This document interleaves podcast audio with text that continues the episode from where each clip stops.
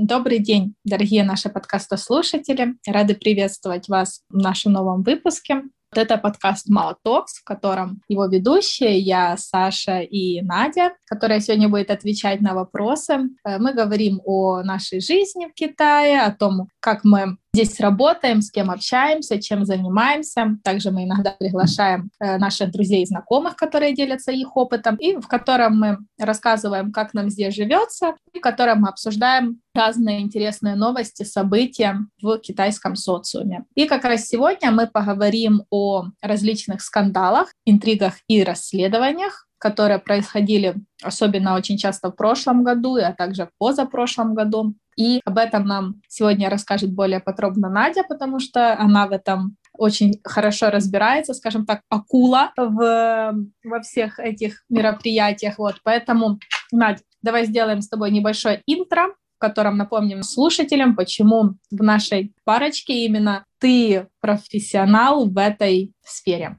Всем привет-привет! И очень рада, что мы наконец-то делаем такой более профессиональный выпуск. А, сегодня говорим про маркетинг, про пиар и про то, как большие бренды конфузятся а, на этом сложном китайском рынке.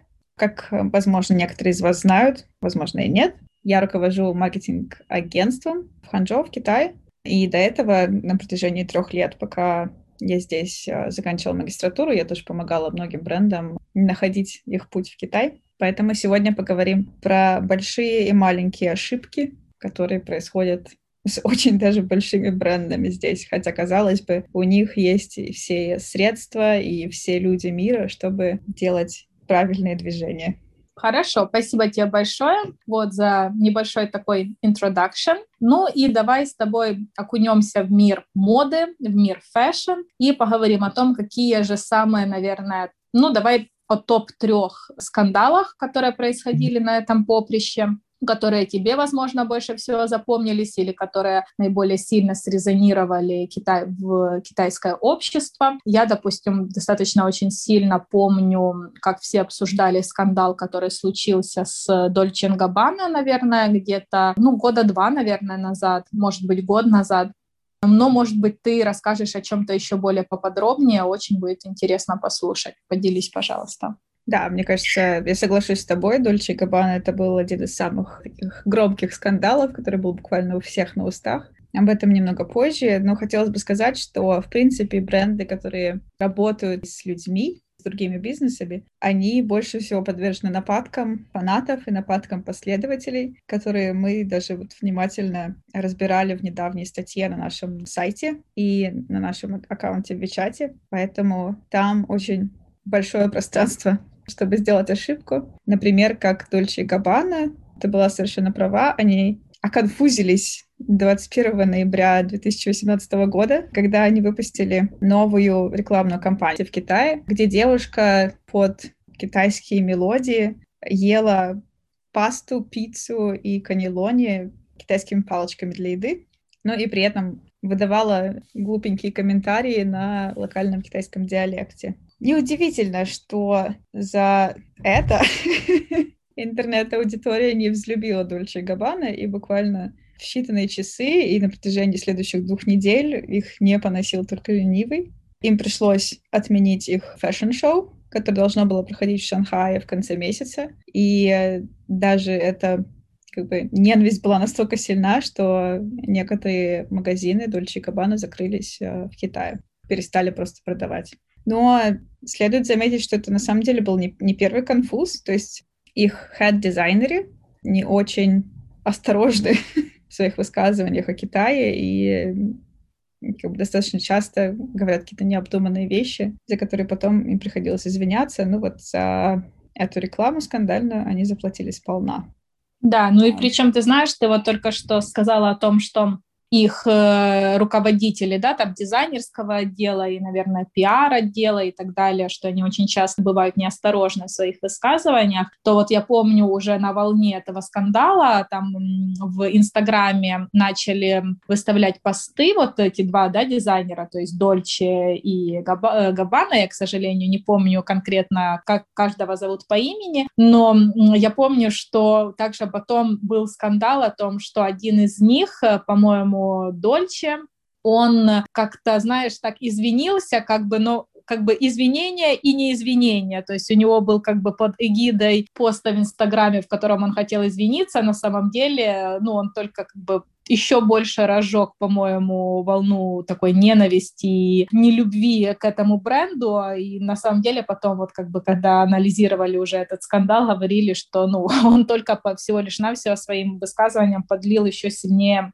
масло в огонь. Я уже опять-таки, к сожалению, конкретно не могу э, э, сказать, что он э, писал в своем посте, но я помню, что он как бы... Было видно, что вроде как политика бренда его требует, чтобы он написал какой-то пост с извинениями, но, как говорится, красной нитью, и кто читал между строк, все прекрасно понимали, что на самом деле он не извиняется. Наверное, тоже было не самым мудрым шагом в такой ситуации, когда ты уже понимаешь, что скандал вырос в такой силы, и он так сильно сильно ударяет по брендам, потому что, наверное, тоже нужно добавить, что китайский рынок — это один из первых рынков по покупательской способности вот всех брендов luxury и, и, и же с ними.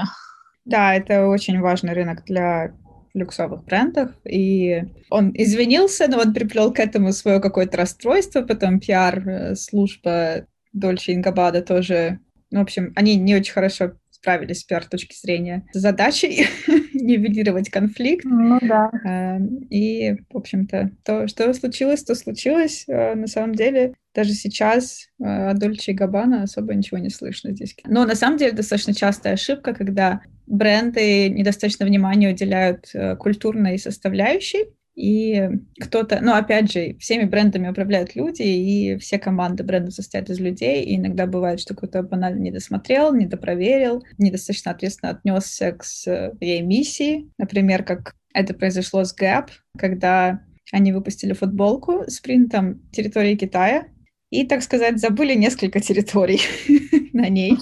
В частности, они не отпринтовали Тайвань, Тибет, и часть Южно-Китайского моря. За что да, все, зачем?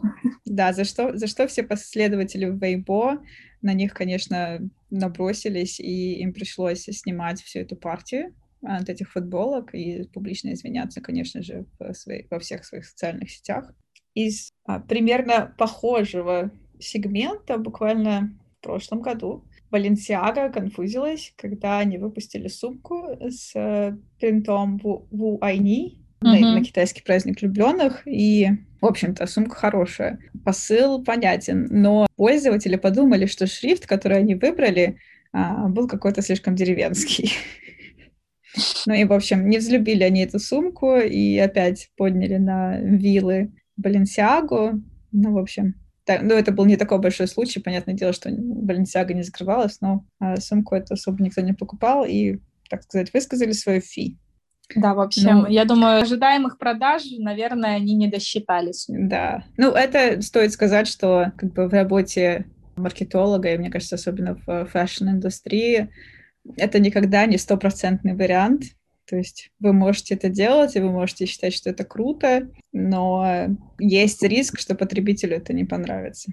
Ну и последний из тех, которых я очень хорошо помню, это Зара, ошибка Зары.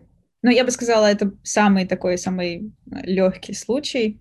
В 2019 году у них была кампания, когда они на свои билборды поставили китайскую девушку с веснушками. И тогда так сказать, аудитория разделилась на два лагеря. Некоторые более прогрессивные, более образованные люди, а, наоборот, этому радовались, потому что а, в Китае есть а, культ белой кожи и идеальной кожи, фарфоровой кожи, и, в принципе, все, не все, но большинство используют отбеливающие крема, ходят на процедуры стараются сделать все, чтобы тон был идеален, а выдвигать кого-то с несовершенствами на билборд — это очень рискованный шаг, Поэтому некоторые люди не преминули указать, что вот какой-то, знаете, как-то девочка по-деревенски выглядит, что вы ее тут поставили на, на билборд, и вообще это оскорбляет наши стандарты красоты и все остальное. Ну и была другая часть людей, которые сказали, да нет, нормально, давайте уже эти средневековые стереотипы немножко развенчивать.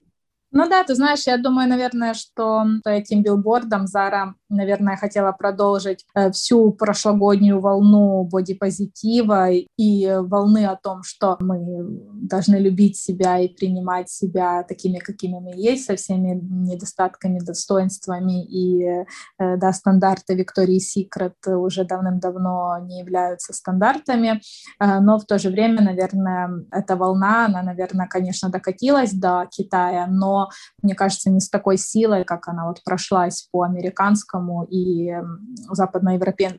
западноевропейскому рынках. Вот, ну, лично мое мнение. Поэтому здесь, да, конечно. То есть, в принципе, как бы вроде бы, казалось бы, совсем без, безобидный билборд, да, наоборот, который говорит, что вот э, и, не, может быть, и, не идеа... и люди с неидеальной кожей могут быть лицом новой коллекции, но вот, э, наверное, еще китайское общество, может быть, было не совсем либо готовым это принять, либо, может быть, действительно там было как-то слишком много веснушек, честно говоря, не могу судить, потому что я не видела этот билборд, но да. То есть, но, скажем так, в любом случае это не такой большой конфуз, да, вот как у, вот, допустим, у Дольче или у Гэп которые даже уже, можно сказать, они, вот особенно у ГЭП, вообще даже такой на, э, на грани, на грани политического конфликта. Да, да, да, то есть это очень опасно. Я помню, я вот, и ты знаешь, ты когда начала говорить на эту тему, я, мне вспомнился этот э, конфликт и этот скандал, но я не могла вспомнить, какого бренда с кем это случилось. Но вот ты как бы намного лучше в этом разбираешься, но я помню, что обсуждалось это очень сильно, и очень-очень долго, что такой совсем неосторожный шаг. Но как ты считаешь, вот э, такие различные скандалы, они происходят в основном только с fashion-брендами на таком на рынке моды или все-таки или и другие наши мастодонты рынка в других областях также могут допускать такие промахи и ошибки? Если у тебя какая-нибудь, я не знаю, может быть, сводка или небольшой экскурс в историю ошибок других крупных брендов, но уже не в, в мире fashion? Ну, я бы сказала, что все, кто в какой-то момент и в какой-то мере общаются с аудиторией, все могут совершать ошибки. Даже на примере там, наших лент Инстаграма, WeChat моментов, статей, которые мы репостим, которые мы читаем, которые мы пишем. Как, как совет, в принципе, для всех, перед тем, как что-то постить э, в своих медиа, подумайте. Особенно если это Потому что интернет помнит все. Интернет помнит все, особенно в Вичате за вами смотрят а, ваши друзья, ваша семья, а, люди, которых вы никогда не видели, но они у вас есть в Вичате, ваши бизнес-партнеры, ваши коллеги, все, просто, просто все смотрят за вами, поэтому да, иногда. Ты знаешь, извини, что перебиваю, но в, в, в связи с этим такой небольшой быстренький лайф, э, лайфхак для наших слушателей. Когда добавляете кого-то в друзья, вот у меня, допустим, есть привычка, так как у меня в Вичате не только друзья, но еще и львиная доля моих контактов — это мои контакты по работе, то когда я кого-либо добавляю туда, я просто сразу же ставлю ограничения на публичность, и то есть сразу же запрещаю этим людям смотреть мои фотографии или там статьи, которые я пощу себя в ленте. Ну, мне кажется, это достаточно неплохой вариант для того, чтобы как-то пытаться выдержать эту грань между личным пространством и рабочим пространством и не дать э, каким-то моим личным, возможно, быть взглядом помешать на мои рабочие Э, контакты. Вот. Это, в общем, такой небольшой лайфхак для наших слушателей. Все, все, я замолкаю и передаю тебе слово. Да, соглашусь, но мне кажется, нужно еще сделать выпуск, э, знаешь, про экологичность общения в Вичате, потому что у нас действительно там и какие-то да. и байеры, и какие-то просто коммерческие аккаунты, для которых это, в принципе, та же витрина ну, вот их магазина. И вот опять же все эти разные группы людей, с которыми мы постоянно общаемся, и да, от банального «не пишите после 9 часов вечера какие-то бизнес-пропозалс» или «если вы не близкий друг», до там скрывайте свои моменты, когда думаете, что это а, что-то неподобающее. Да, ну, да, возвращаемся. Давай сделаем, да, зарубку на будущее. Возвращаемся к нашим мастодонтам. И, как я уже сказала, все, кто в какой-то мере коммуницирует э, с пользователями и продает какой-то товар на уровне консюмеров, как людей. А, у всех у них есть шанс ошибиться и что-то не то подумать, и недостаточно внимания уделить а, культурной составляющей и какой-то а, создать резонанс. очень много связано с тем, когда директора или большие люди, или какие-то спикеры в международных организациях не очень внимательно относятся к тому, что они пишут. Ну, или просто не достаточно внимания уделяют тому весу, который они имеют именно в э, китайской аудитории. Например, если мы посмотрим на NBA, то один из генеральных директоров неосторожно высказался по поводу Гонконга, когда там проходили все акции протестные. Uh-huh. Он, он твитнул, он даже не, не выпустил это в Weibo или в Douyin, он твитнул, что боритесь за свободу, боремся за свободу, стоим с Гонконгом. Ну, собственно, вы бы думали, что Fireball вас защищает, но он не защищает.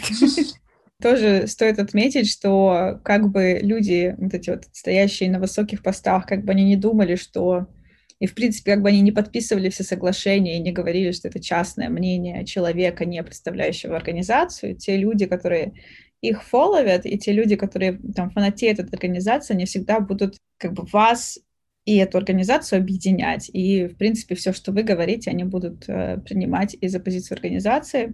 Поэтому им пришлось извиняться, понятное дело, потому что это отнюдь не, да, отнюдь не позитивное высказывание в, так сказать, китайском mindset е. Поэтому им пришлось э, выставлять statement ответный, говорить, что это не представляет организацию, это все его личные слова, еще раз, понимаете. Ну, как таковых слов извинения, там, типа, о, простите, Великий Китай, такого не было. А, да, в общем-то, так как-то это все и прошло. Что, что еще бывает? Ну, бывает, опять же, вот эти территориальные упущения, в принципе, достаточно часто происходят, когда, ну, вот кто-то не досмотрел, или э, когда за систему отвечает человек в Европе, и он, например, не уследил, что ну, просто не так осведомлен, что там и вообще, в принципе, непонятно, Тайван, Тайвань — это часть Китая или не часть Китая, там Гонконг — это, в общем, всегда очень много gray area, как мы говорим. Например, когда, ну, и страдать от этого могут вообще все. Так недавно случилось э, с отельной сетью Marriott, когда они отправляли опросник, и наряду с Китаем, как раздел... ну, как отдельное государство, они упомянули, опять же, Тайван, а, Гонконг, Макао и, и Тибет. Ну, в общем-то, закономерно никому это не понравилось. Э, пошла волна в Weibo и в Твиттере, и им пришлось выставлять публичные извинения. Но в отличие от NBA, например, они действительно извинились. Угу. Ну и закончить хочу с, с таким тоже очень трушным случаем. Если мы немножко вспомним золотые 3-4 года назад, когда были очень популярны цитаты Джейсона Стэттема в этих пабликах ВКонтакте, которые были там типа затрушных парней. А, в общем, компания Mercedes а, у себя в Инстаграме опубликовала а, цитату Далай-ламы, хотя это не была цитата Далай-ламы, ну и опять, что делать? Что делать бренду, когда на него все ополчились? Ему нужно выходить и публично извиняться. Так что я думаю, этому подвержены абсолютно все, кто общается с аудиторией, кто делает новые запуски, кто вообще шевелится. Единственное, что чем больше бренд, тем, конечно, больше охват всех этих волнений и резонанса. Ну а тем не менее, как ты считаешь, как все-таки избежать ошибок. Нам вроде бы, да, всегда кажется, что чем больше бренд, тем у него больше э, бюджета, и тем у него больше команда, которая может заниматься конкретно каждым рынком, да, то есть мы все прекрасно знаем, что у таких, эм, да, опять-таки, мастодонтов, как Coca-Cola, Pepsi, там, Mercedes, все модные концерны, да, в которые входит несколько модных домов, они всегда в своей команде имеют различные департаменты, которые занимаются промоушеном и вообще, которые которая курирует разные регионы на, на нашей земле, но в то же время мы вот видим, да, что, конечно, все, бы, все было бы намного понятнее, если бы это, да, там сидел какой-то один мальчик или одна девочка и пытались быстренько, да, состряпать какую-то рекламную кампанию для разных регионов нашего мира. Тогда, конечно, за всем не уследишь, но все-таки представим, что у них и такие и э, финансовые есть возможности, и человеческие ресурсы. Нельзя сказать, что они не ограничены, но, скажем так, они э, достаточно сильные. То и тем не менее все равно даже такие огромные бренды попадаются да, на таких всяких вот мелочах, хотя на самом деле это не, не, не мелочи, которые потом приводят их э, к потерям, к тому, что нужно извиняться, к тому, что даже иногда нужно закрывать магазины, как это произошло с Дольче э, и потерей какого-то какой-то части рынка. То как ты считаешь, как все-таки можно избежать таких конфузов? И, конечно, ну на сто процентов нельзя ничего уйти, но тем не менее, как ты считаешь, как можно минимизировать вообще риски для того, чтобы не попадаться в такие ситуации? Ну, я бы не сказала, что это, знаешь, такой однозначный, ну, вот как ты сказала, что это настолько однозначно, что компании, у которых очень много денег, они могут тут открыть офис на 100-500 человек, потому что а если ты, ну, вот если посмотреть на корпорации, у, в принципе, у всех очень разные системы организации. И иногда бывает так, uh-huh. что, особенно если это стартовый бизнес, если это просто представительство, то вполне возможно, во-первых, это даже не сама компания, не сам бренд, а просто какой-то здесь партнер, который его разрабатывает. Uh-huh. А, то есть кто-то на аутсорсе, да? Да, на следующей стадии, может быть, это уже представительство, но опять же с аутсорсингом всех объемных функций, как маркетинг, пиар uh-huh. и, в принципе, развитие ритейла. И это, конечно, впоследствии, например, может в зависимости от потенциала развития, может перерасти в полноценный офис, и вот там даже как многие компании здесь заводы открывают, у L'Oreal здесь Research and Development Center рядом с Шанхаем. Все, все не так однобоко, и иногда бывает, особенно часто, конечно, не в Китае, но вот, например, в СНГ регионе, что одна команда может отвечать за весь регион Центральной Азии, что будет вся Центральная Азия, не считая России. И Иногда бывает, что даже всем руководит headquarter, но и он там где-нибудь в Испании, в США, 12-часовая uh-huh. разница. А здесь все там делается агентствами, ну и в коммуникациях между агентством и компанией иногда бывает столько много серых зон и недоговоренностей, и опять же на все влияет отношения и коммуникации с обеих сторон. Так что это совсем отнюдь не чистая картинка, что что вот все случается просто потому, что кто-то там что-то там не сделал. Да. Опять же, мне кажется, с, в случае с Дольче и Габбана это, скорее всего, была такая задумка на кринж, когда, ну, например, если ты смотришь э, за Гуччи, они сейчас делают очень-очень странные кампейны, которые бы, ну, они не отвечают ни стандартным канонам красоты, никакой, ну, но это стандартной, стандартной классической эстетики, но при этом никто на них не набрасывается, как, на, ну, как собаки. И все раскупают Гуччи просто как горячие пирожки здесь. Поэтому вполне возможно, что Дольче Габбана просто хотели это перевести в сатиру, но не получилось, потому что публика не так это все восприняла. В принципе, ну, если говорить про советы, особенно если говорить для тех, кто там имеет мечту или думает вывести свой продукт в Китай, потому что в Китае очень много людей, но они все равно что-нибудь там купят. В общем, я бы посоветовала подумать еще раз. То есть э, Китай — это абсолютно другой, ну, абсолютно другой рынок с очень своими специфичными особенностями, и никогда нельзя его недооценивать, всегда нужно очень а, разумно к этому подходить и к своим возможностям. То есть если у вас очень большой бюджет, то можно нанять агентство, можно устроить тендер.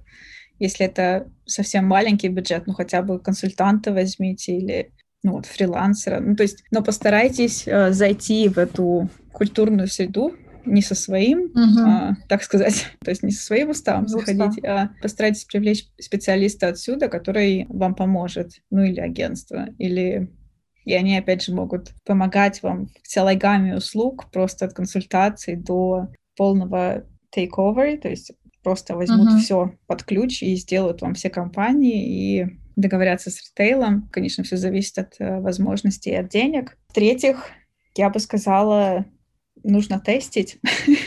Если особенно это большая какая-то компания, ну или компания, на которой очень большой такой, большой фокус, как вот эта компания перед шанхайским fashion-шоу то нужно пригласить парочку людей в комнатку, показать им этот ролик и сказать, что вы чувствуете по поводу этого ролика. Хотя эти, эти три совета никак не освобождают вас от э, всех рисков, но, по крайней мере, вы будете знать, что если вот это сделали, то очень большой, очень большая возможность того, что все пройдет хорошо. Ну да, но и всегда мы тоже помним, что иногда даже плохой пиар может быть хорошим пиаром. Тем не менее, вот даже с этим конфузом Дольче Габбаны прошло уже два года, а мы до сих пор об этом говорим, да? То есть, ну вот это, наверное, тоже, тоже один из советов. Пиар пиаром, и если ваша команда достаточно адекватна, чтобы негативный пиар грамотно грамотно управлять негативным пиаром, то есть э, извиниться, когда uh-huh. это уместно, или немножко и подождать. По-настоящему извиниться, да, а не с да, сарказмом. Там как бы подождать, пока все сойдет на нет, или а, отреагировать очень быстро. Это все ну, как бы нет особо универсальной формулы, всегда нужно смотреть за тем, как развивается эта история и очень быстро реагировать. Поэтому если, uh-huh.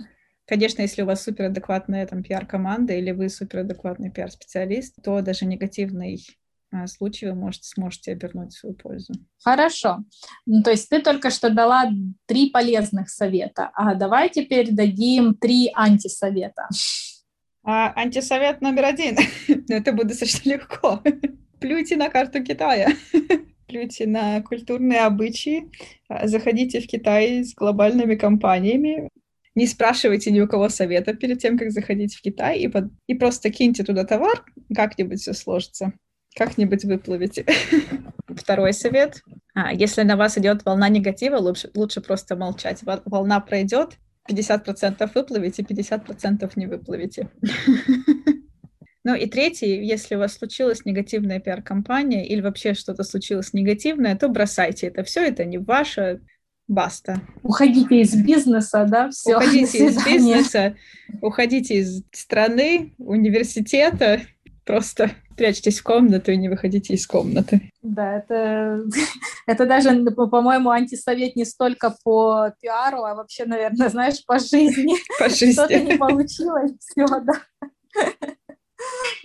Ну что, спасибо тебе большое за... Очень, на самом деле, было интересно послушать, очень интересный рассказ, очень интересная аналитика, очень интересный экскурс и, конечно, э, советы и антисоветы. Мы надеемся на то, что нашим слушателям тоже понравится этот выпуск, и, может быть, вы вспомните еще какие-то скандалы, конфузы больших и маленьких брендов, может быть, каких-то китайских брендов на местном рынке, которые также допустили какую-то ошибку или вышли с рекламной кампанией, будучи неподготовленными. Вот, поделитесь, пожалуйста, с нами своими данными, своей информацией, нам будет также очень интересно. И э, присылайте нам идеи тем, о которых вы бы хотели еще послушать в наших выпусках, нам очень интересно. Мы постараемся подготов подготовиться и сделать выпуск. И спасибо вам за ваше время, спасибо за то, что нас слушали, и до скорых встреч. Мы в эфире. Надя, и тебе большое спасибо еще раз. Да, и пишите отзывы, если вам понравился такой вариант выпуска, тогда... О, я вообще за, чтобы разглагольствовать об этом всегда. В общем, пишите, если вам нравится, мы тогда будем делать больше таких выпусков про маркетинг, пиар, может быть, даже про карьеру в Китае. Так что всем пока-пока. Да, почему бы нет. Пока-пока.